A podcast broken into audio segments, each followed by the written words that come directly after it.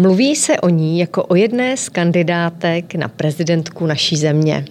Je to bezesporu velmi inspirativní žena, kterou by si v čele naší republiky mnoho z nás přálo mít.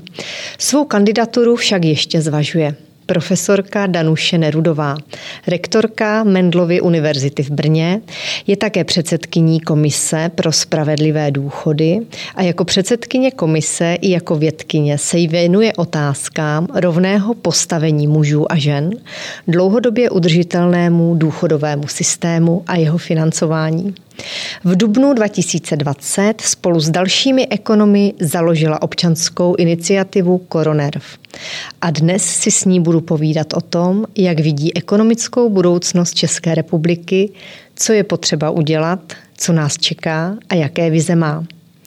Krásný den, jmenuji se Kateřina Haring a kromě toho, že jsem spolumajitelkou několika firm, jsem také prezidentkou Českomoravské asociace podnikatelek a manažerek a viceprezidentkou celosvětové asociace podnikatelek v CEM podcastech Podnikatelka vám přinášíme biznisové a manažerské typy, které vám pomohou lépe se pohybovat v biznisové sféře anebo vám mohou, vás mohou inspirovat k nastartování vlastního podnikání.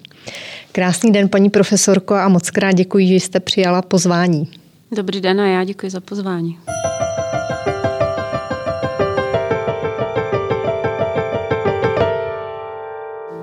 Já na úvod se ptám eh, všech eh, dam a žen, které tady mám na takové manažerské desatero, tak já neudělám dnes výjimku a zeptám se i vás, jakých úspěchů, které máte za sebou, si ceníte nejvíce? Tak já nejdřív musím říct, že nevím, jestli eh, nejsem jako omylem, protože Vůbec já nejsem z podnikatelské sféry a uh, funkce rektora není jenom o, o manažerských uh, schopnostech, je to fajn, když rektor má manažerské schopnosti, takže úplně nevím, jestli vašim posluchačům budu uh, schopná dát ty odpovědi, které očekávají. Já samozřejmě ve svém životě asi za největší úspěch samozřejmě považuji rodinu, že jo? To, to každý z nás a myslím si, že ta koronavirová krize nám ukázala, že tou skutečně jedinou jistotou a přístavem v životě člověka je rodina, protože protože to byla ta věc, na kterou jsme se spoléhali v době, když jsme všichni ve strachu seděli doma a říkali jsme si, eh, co bude a jak ten život bude pokračovat dál.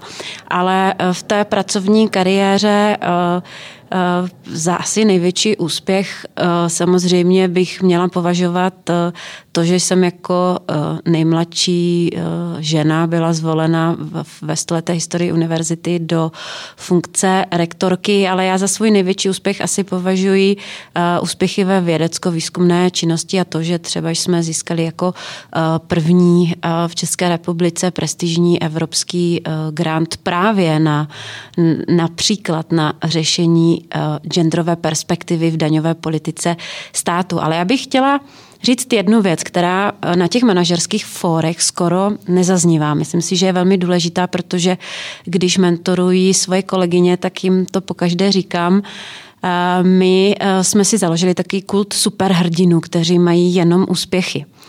Ale součástí každého úspěchu je i neúspěch a neúspěch je prostě podmínkou dosažení úspěchu. A ty lidé, kteří si ty neúspěchy nevyzkoušeli, tak mají pramalou šanci toho úspěchu dosáhnout.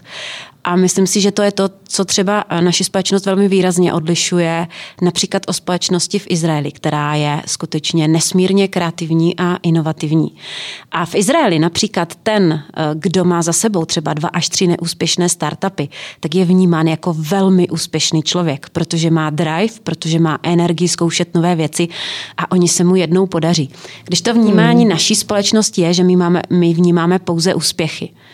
Ale hmm. součástí každého hmm. úspěchu jsou i dílčí neúspěchy a ty jsou skutečně strašně důležité na té cestě k tomu vítězství. Vy jste mi úplně geniálně nahrála, protože hned ta druhá otázka je, které vaše neúspěchy vnímáte tak takovým tím povzbuzením nebo zamýšlením se, že jste začala dělat něco jinak, nebo jste to třeba přestala dělat, že vás to nakoplo k něčemu třeba úplně jinému a novému? Těch neúspěchů je třeba celá řada. Já jsem třeba jako prorektorka univerzity byla rektorem odvolána abych za dva roky tedy byla zvolena místo toho pana rektora, který mě odvolal jako rektorka univerzity. A to třeba považuji za podle mě jako velký milník eh, eh, v tom mém náhledu na svět a na tu akademickou politiku a na to, co právě teď se snažím eh, vštěpovat svým mladším kolegyním, že velmi často úspěchu jde dosáhnout nepřímo má úplně stejný výsledek, jako když ten úspěch horko těžko eh, dosáhnete přímo a, klepete hlavou na zeď a snažíte se tu zeď eh, prorazit. Tak to je třeba jedno moje velké poučení, že velmi často, daleko elegantněji a jednodušeji může člověk dosáhnout toho cíle eh, cestou, která prostě nevede přímo a má nějaké zatáčky. Že je třeba lepší někdy netlačit tu vodu, která v té řece teče?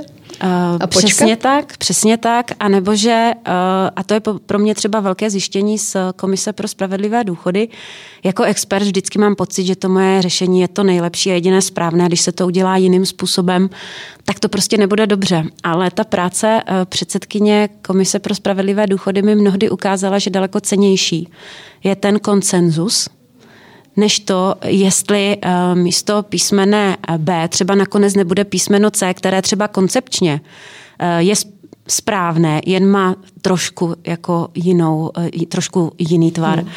A pokud bych měla říct tedy ehm, o těch manažerských dovednostech, tak si myslím, že třeba ta komise pro spravedlivé důchody byla obrovským manažerským cvičením, protože já, když jsem se stala předsedkyní v roce 2019, tak jsem vlastně dostala nesourodý kolektiv, kde byli zástupci všech poslaneckých klubů, všech senátorských klubů, byli tam zástupci odborů, sociálních partnerů a byli tam experti. A byli tam staří matadoři, experti, kteří byli přesvědčeni, že jenom ty jejich návrhy jsou ty jediné správné. A většina z nich se nedokázala shodnout ani mezi sebou. A mou dvouletou prací s tím kolektivem byl výsledek ten, že my jsme se dokázali zhodnout, my jsme měli právě konsenzus mm-hmm. nad nějakým řešením, které se vyvíjelo a na konci vlastně byla zhoda napříč politickým spektrem. A pro mě je velkou odměnou to, vlastně, byť, byť můžeme diskutovat, že ta reforma se zřejmě do voleb nestihne, nebo se stihne jenom část, ale pro mě je eh, velkým zadosti učněním to, že teď, když si čtu eh, volební programy opozice, tak v těch volebních programech vlastně nacházím s velkou či malou obměnou mm. výsledky té Komise pro spravedlivé důchody a to je pro mě velkým zadosti učiněním a velkou naději v tom, že možná po těch 30 letech po volbách budeme schopni skutečně tu důchodovou reformu udělat, protože budeme mít zhodu na, napříč politickým spektrem. Hmm. Jaké vlastnosti si myslíte, že by měla mít eh, žena, která má ambice, ráda by uspěla v manažerské vysoké pozici či jako podnikatelka. Co vy jste navnímala za svou životní zkušenost, že je důležité? Vy jste se toho teď dotkla právě v té hmm. odpovědi, tak by hmm. mě zajímal váš pohled. Uh, tak já mám určité zásady, k, kterými se vždycky vlastně celý svůj život jakoby uh, snažím řídit a myslím si, že jako poměrně důležitá zásada i, i pro, toho, pro tu funkci manažera je, že člověk uh, by měl jít příkladem. A člověk může být tvrdý k ostatním pouze tak, jak je tvrdý sám k sobě. A tímto heslem jsem, si, jsem se vždycky uh, řídila a vždycky jsem po svých podřízených požadovala jenom to, co jsem věděla, že budu schopna a byla bych schopna uh, plnit já. To si myslím, že je jakoby strašně důležité. Pak uh, druhá poučka je, že um, člověk si respekt získává svými činy. A to si myslím, že je strašně důležité mít na paměti. Uh, pokud člověk sklouzne k tomu, že si snaží zjednávat respekt něčím jiným uh, než svými činy, tak je to vždycky, vždycky špatně. A třetí ta poučka je, že člověk musí věřit sám sobě. Já jsem velmi otevřená k ostatním názorům, jsem velmi otevřená k, k diskusím, ale samozřejmě v té manažerské pozici ten člověk to rozhodnutí musí učinit sám a sám za něho nese odpovědnost. Takže vždycky, vždycky to poslední hledisko, které člověk bere nebo by měl brát v potaz, tak je on sám a to, jestli on sám tomu rozhodnutí vlastně věří a zda ho bude schopen obhajovat a nést eh, za něho odpovědnost. Hmm. Takže na jedné straně si myslím, že to musí být kombinace eh, skutečně otevřenosti a schopnosti diskuze, na druhé straně člověk musí věřit v sám sebe a být schopen rozhodovat a nést odpovědnost. Hmm. Myslíte si, že jsou věci, které bychom se my jako ženy měli odnaučit, pokud chceme prorazit? Určitě. Například? Například si myslím, že ženy úspěšné manažerky musí nechávat za dveřmi emoce, protože myslím si, že, že skutečně manažer si emoce nemůže dovolit.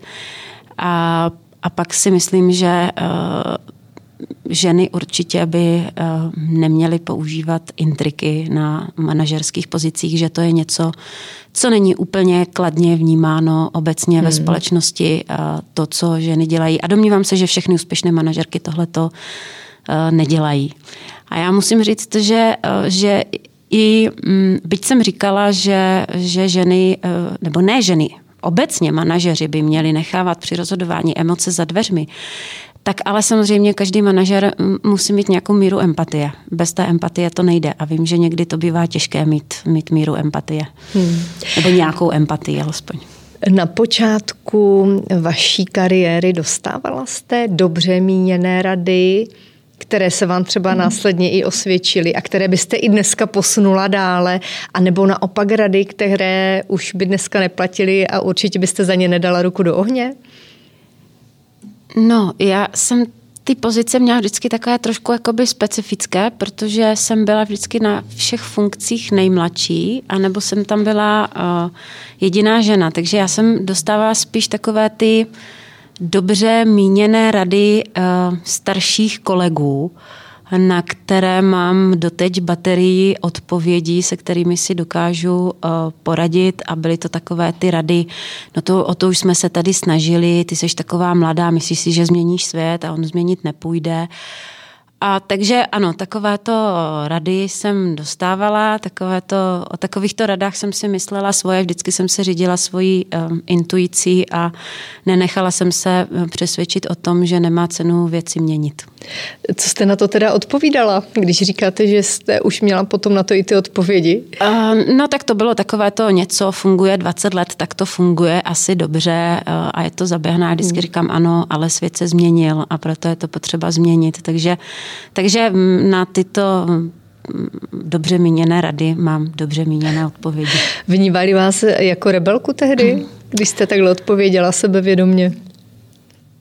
Um, určitě, ale to nebyla, já si nemyslím, že to byla jako míra nějakého rebelství, to bylo to fakt, že um, čím je, když je člověk mladý v nějaké jaké funkci, tak má fakt pocit, že může jako okamžitě změnit svět a že je všechno jednoduché. A čím víc stárnete, tak zisk, jako začínáte mít ty různé životní perspektivy. Najednou zjišťujete, že to tak úplně jednoduché není, eh, tak jak jste si to hmm. třeba myslela ve 30.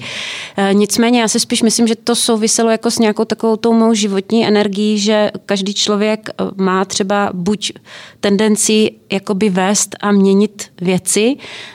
a nebo jsou, to znáte, manažerské typy, že jo, inovátor, eh, dotahovatel a tak dále. Takže to z toho, to z toho asi, asi jakoby eh, vypadává. Já prostě nikdy jsem nebyla taká dobrá na sledování těch termínů. To mě vždycky kolegové museli říkat, zítra je termín, zítra už to musíme odevzdat. Ale já jsem taká dobrá jako na to vymýšlení těch nových vizí a strategií a to, toho jako snění, kam až se můžeme jakoby eh, posunout a samozřejmě, že potřebuju dělný kolektiv, který potom chudák ty moje vize a strategie musí naplňovat. Tak pojďme trošičku k těm vizím, protože v současné době uh, současná vláda rozdává poměrně hodně peněz uh, na různé podpory. Asi bychom se o tom dovedli dlouho bavit. Nicméně ne, žijeme na dluh a bude potřeba s tím něco dělat. Na podzim nás čekají volby. Co budou muset podle vás udělat ti, kteří budou námi zvoleni v těch podzimních volbách? Budeme muset utáhnout opasky? Jaké kroky asi čekají tu budoucí vládu? Protože ta současná to podle mě neudělá. To, jaké kroky budou na podzim činěny, velmi závisí na tom, kdo samozřejmě ty volby vyhraje a kdo tu vládu bude sestavovat. Já můžu hovořit o tom z mého expertního hlediska, jaké kroky by měly být eh, činěny. S ohledem na to, v jaké situaci se nacházíme a čím jsme si za poslední rok prošli a zejména čím si prošel podnikatelský sektor za poslední rok. A já se osobně domnívám, že tím prvním krokem který musí nová vláda učinit, je Racionalizace státních agent. A mám skutečně na mysli něco jako procesní audit. Audit toho, jestli ty agendy se vykonávají třikrát nebo čtyřikrát a rozhodnutí toho, že ty agendy se budou vykládat, eh, budou provádět jenom jednou. A digitalizace státní zprávy. To si myslím, že je skutečně jakoby nezbytný krok. Racionalizace agent digitalizace státní zprávy. A v podstatě tvorba rozpočtu úplně od nuly, takzvaný zero budgeting, protože od doby, co zemřel Eduard Janota, tak do toho rozpočtu se vlastně vůbec nešáhlo a ty rozpočtové kapitaly akorát s každým rokem bobtnají a bobtnají, bez ohledu na to, jaká je skutečná nákladová potřeba těch jednotlivých rezortů, které jsou v těch rozpočtových kapitolách. Takže za mě jsme v takové situaci, jsme v bezprecedentní situaci, která po 30 letech skutečně potřebuje změnu a tou změnou je vystavení toho rozpočtu znovu úplně od nuly. Věřím, že se najde celá řada prostředků, které se tímto způsobem dají ušetřit. A ruku v ruce samozřejmě musí jít eh, přehodnocení té příjmové strany. Ale není možné, a domnívám se, že ani není morální, aby někdo přišel s tím, že bude zvyšovat daně, aniž by se podíval na výdajovou stránku eh, státního rozpočtu. Hmm. A, a pokud to nastane, tak to prostě dobře není a nepovede to ke kýženému cíli. A tím cílem by, by mělo být mít štíhlý a efektivní efektivní, flexibilní stát. My jsme roky tady budovali pocit toho, že potřebujeme silný stát, podnikatelé platili daně na silný stát a vždycky jsme říkali, že ten stát v krizi tomu podnikatelskému sektoru pomůže. Jenomže za těch 30 let se z toho silného státu stal slon v porcelánu, dinosaurus.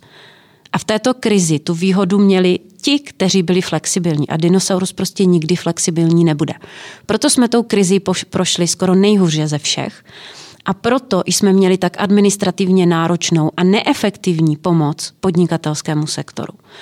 Proto se domnívám, že toto není poslední krize která tady je. To je předzvěst jenom dalších krizí. Další krize budou. Které se, která se bude týkat jen České republiky, nebo myslíte eh, celé? Celosvětově, protože, hmm. protože eh, všichni se shodují na tom, že to je nějaká epizoda a že přijdou další viry, cokoliv dalšího, prostě krize přijdou a my musíme mít ten stát akceschopný. On teď akceschopný není. My ho potřebujeme mít flexibilní. Hmm. Jediný způsob, jak ho udělat flexibilně, je skutečně udělat racionalizaci těch státních agent, digitalizaci a naučit se využívat data, které stát sbírá, protože teď je sbíráme, máme je někde na hromadě. Vůbec je neumíme analyzovat, už vůbec neumíme na základě těch dat tvořit nějaké politiky a už vůbec nejsme schopni kontrolovat, jestli ty politiky jsou efektivní. To se konec konců ukázalo eh, na jaře, když jsme požadovali, že po té jarní vlně by stát měl zhodnotit, jak ty programy podnikatelské podpory byly efektivní. No nic se samozřejmě nezhodnotilo. A v těch programech se prostě tupě pokračovalo na podzim, byť všichni věděli, že ty programy prostě nejsou efektivní. Hmm. Co třeba s tím eh, státním dluhem, který teď máme, který je prostě obrovský a je tak velký, že ho budou opravdu splácet ty generace, co přijdou po nás. Co je potřeba pro představu, udělat tady? Pro představu, hmm. Eh, ono se o tom nemluví. V tuto chvíli obsluha státního dluhu stojí nějakých 56, 57 miliard korun. A přitom, že jsme zemí, která si v tuto chvíli půjčuje za nejvyšší úrok, eh, tak se velmi rychle stane, že obsluha státního dluhu bude stát 100 miliard. 100 miliard je zrušení superhrubé mzdy například. Takže na rámec sekery 100 miliard, zrušení superhrubé mzdy budeme mít ještě dalších 100 miliard um, obsluha státního dluhu. Takže um, ano, uh, Nepatříme k nejvíce zadluženým zemím Evropské unie, nepatříme, ale je potřeba si uvědomit, že my máme jinou dluhovou historii než Řecko, nebo Německo, nebo Itálie. My tu dluhovou historii máme poměrně kratší. A před dvěma dny už i agentura Moody's nás začala uh, upozorňovat, že nemáme jasnou vizi konsolidace veřejných hmm. financí a že ta uh, trajektorie, ten vývoj, ta dynamika toho nárůstu státního dluhu, byť to absolutní číslo zatím není ještě tak vysoké, je naprosto alarmující a že už v tuto chvíli je potřeba činit opatření, aby se ta dynamika zpomalila. Než jsme tak trochu na okraji mm, státního bankrotu? No tak na okraji státního bankrotu ještě nejsme.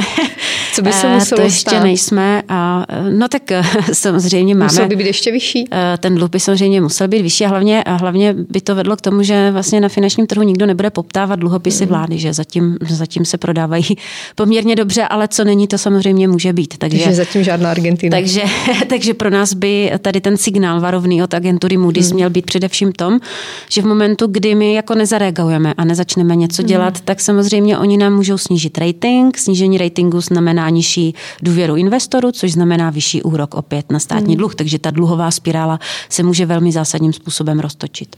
Můžeme my, obyčejní lidé, eh, nějakým způsobem tohle všechno ovlivnit? Můžeme dělat něco my, kromě toho, že teda půjdeme samozřejmě k volbám? No, tak v tuto chvíli je to asi to jediné, co můžeme dělat. Máme více třeba šetřit?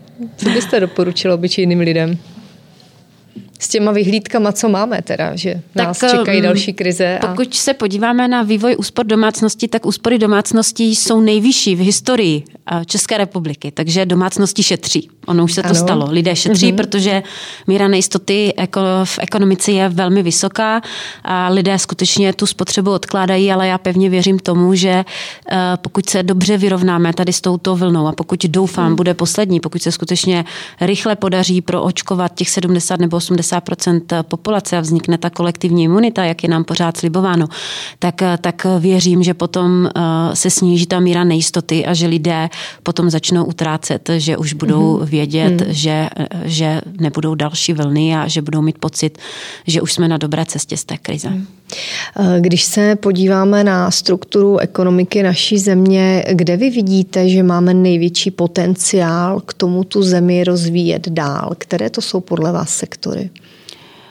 Tak my máme obrovský potenciál a vzhledem k tomu, že jsme pořád ta levná ekonomika s tou levnou pracovní silou, tak máme obrovský potenciál to změnit právě díky covidu a, a transformaci české ekonomiky a stát se zemí s vyšší, s, s, nebo stát se ekonomikou s vyšší přidanou hodnotou, to znamená pod, snažit se, aby tady třeba byl výzkum a vývoj, aby, abychom tady jenom nevyráběli. A, a další, další velkou velkou příležitostí pro nás například může být zelená ekonomika, protože my eh, vlastně eh, máme trošku odlišnou strukturu ekonomiky, než je v průměru v zemích Evropské unie. My máme 29% eh, průmyslu, zatímco průměr EU je 20% a Německo má 24%. To znamená, že pro nás tedy přechod na zelenou ekonomiku bude velkou výzvou. Musíme k tomu přistoupit skutečně velmi pragmaticky, protože máme jinou strukturu ekonomiky, než, než ehm, než je průměrně v eh, Evropské unii, ale já to pořád vidím jako obrovskou výzvu, která nás právě může posunout k té ekonomice s vyšší přidanou hodnotou. Myslíte si, že proto, aby prorazili například nějaké startupy právě v tomto segmentu, eh, budou potřeba speciální subvence nebo nějaké pobítkové programy pro tohle? Já bych eh, rozhodně nechtěla používat termín dotace, protože to už je u nás tak strašně sprofanované slovo, že my ekonomové, když slyšíme výraz dotace, tak nám stávají hrůzou eh, eh, všechny vlasy na hlavě. Ale je potřeba se podívat, co dělají v zemích, kteří jsou úspěšní. A mm, takovou nejúspěšnější zemí je Izrael. Jakým způsobem Izrael podporuje startupy? Izrael dává vlastně subvence, poskytuje granty lomeno půjčky eh, těmto startupům. Když ten startup není úspěšný, tak je ten program grantem, to znamená, že je nevratný, ale když ten startup je úspěšný, tak je to vlastně půjčkou a ty peníze vlastně potom uh, splácí státu zpátky.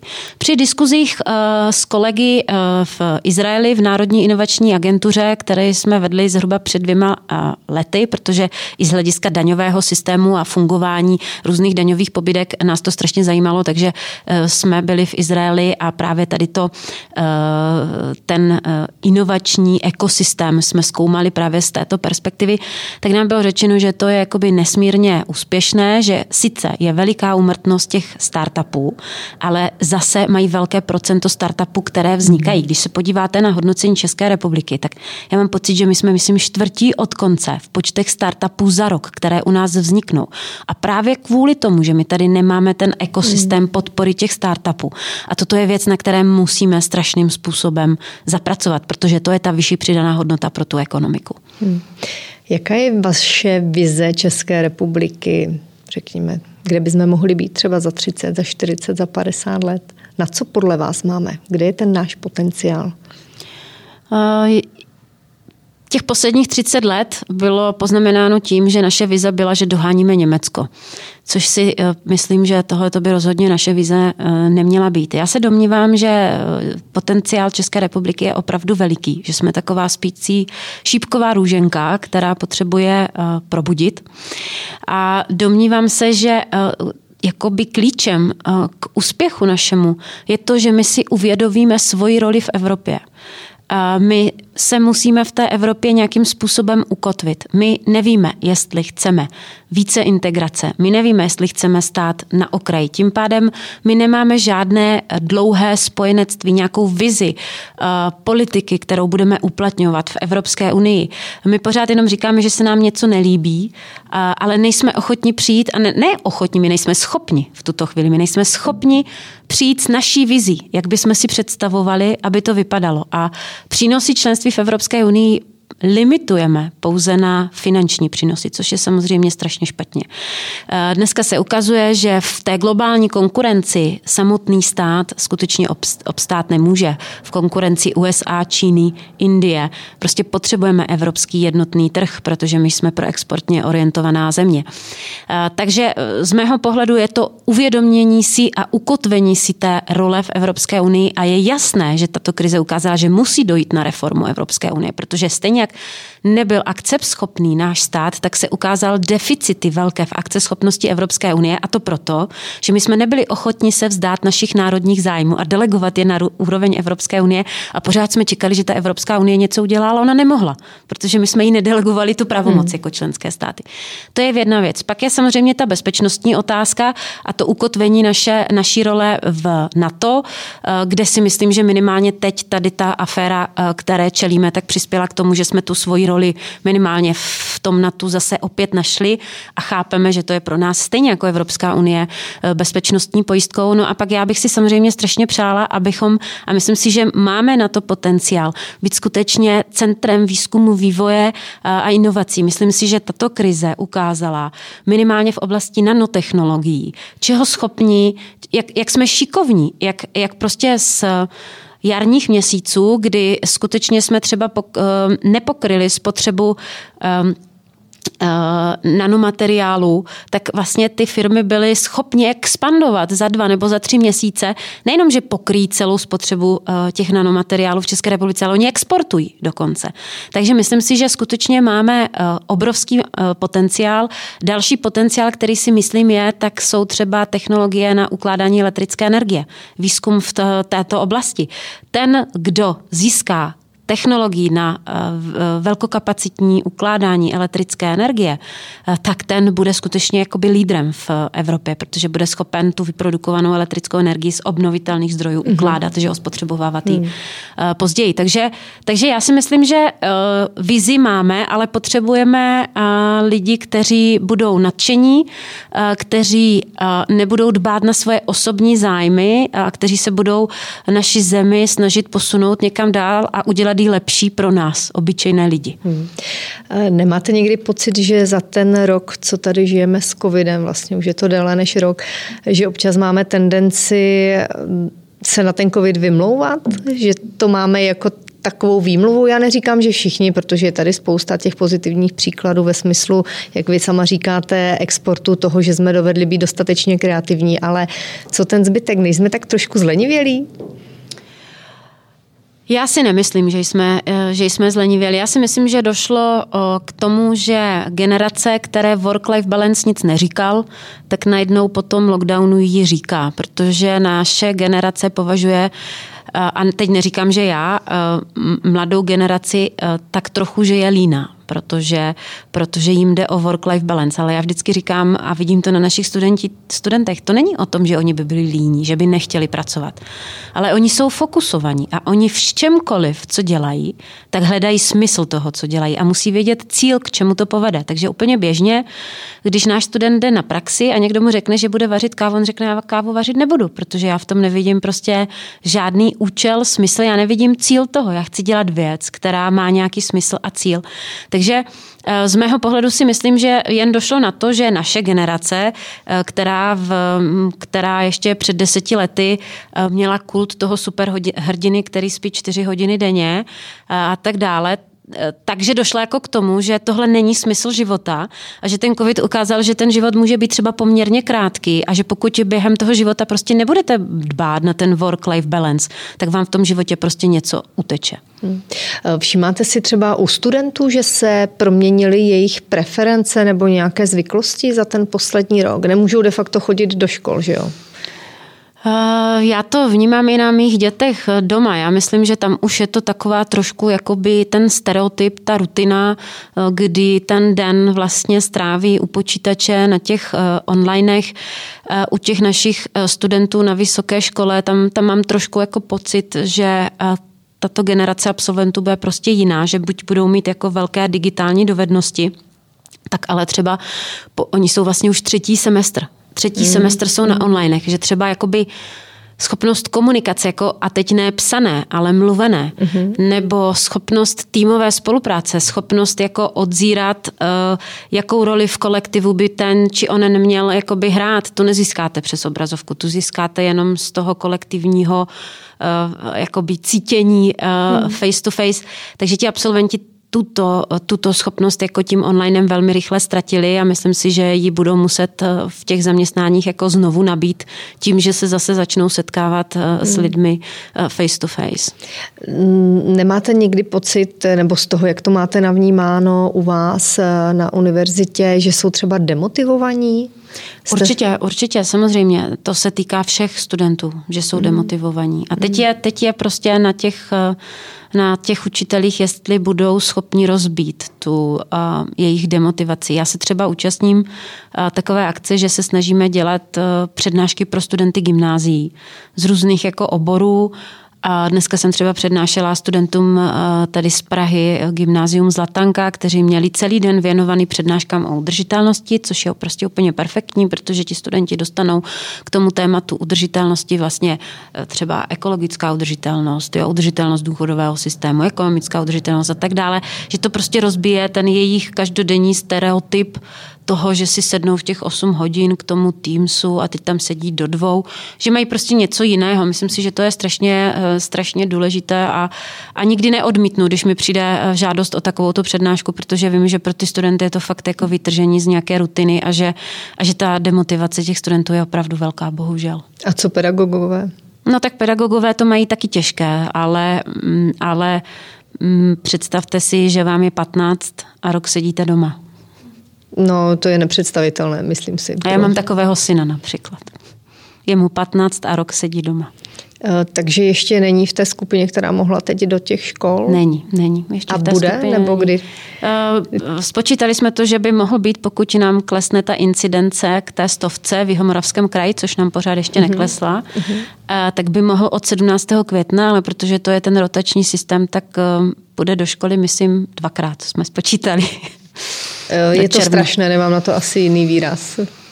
Je to tak. Jste optimistkou a myslíte si, že od září naše děti usednou do škol k pravidelné výuce? Já jsem optimist, matkou a je to potřeba a je potřeba s tímto scénářem pracovat a vůbec si nepřipouštět jakoukoliv jinou variantu. E, proto jsem taky poslední 14 dní věnovala maximální energii tomu, abychom donutili vládu, aby začala financovat PCR poolingové testy pro studenty, protože PCR poolingové testy je cesta, jak vrátit všechny děti do škol bez rotace. E, vláda doposud hradila pouze antigenní testy, byť e, ty PCR poolingové testy stačí dělat jednou za týden a uh, jsou finančně srovnatelné, ne levnější s tím antigenním testováním, hmm. takže jsem velmi ráda, že se nám jako podařilo donutit vládu, respektive ministerstvo financí, protože tím hlavním, kdo byl v opozici proti tomu, bylo ministerstvo financí, protože prostě Tam se zastává, zastává um, teď uh, taková myšlenka, že budeme šetřit ale nedokážeme rozlišit to šetření na pravém místě. Někde rozhazujeme hrstmi a není to potřeba, snažíme se šetřit na našich dětech, kde by bylo potřeba nešetřit, aby mohli jít do školy. Takže vlastně teď od tohoto týdne eh, se hradí PCR poolingové testování 150 korun na hlavu vysokoškolského studenta a vedlo to k tomu, že vlastně celá řada měst řekla, že z městských rozpočtů bude hradit PCR poolingové testování eh, základním a středním školám. Je tam trošku problém, že na těch malých městech to nejde realizovat, že, jsou, že tam nejsou ty laboratoře, ale pokud se ty velké školy podaří přehrnout tady do tohoto systému, tak v září by mohly, eh, pokud se nic nezmění a neutrhneme se ze řetězu eh, v tom rozvolňování, tak eh, od toho září by za tohoto PCR poolingového testování jednou týdně mohly nastoupit všechny děti do škol. Hmm. Procházíme velmi těžkým obdobím, eh, konkrétně i na ženy je toho strašná spousta, eh, kombinace vlastně té výuky doma s prací, mnohdy na home officech. Eh, já bych se vás ráda zeptala, máte oblíbené moto nebo citát, které třeba vám osobně pomáhají v těžkých chvílích? Co si třeba říkáte, když opravdu, nebo říkala jste si a co vám v životě pomáhalo, když to nebylo úplně OK všechno?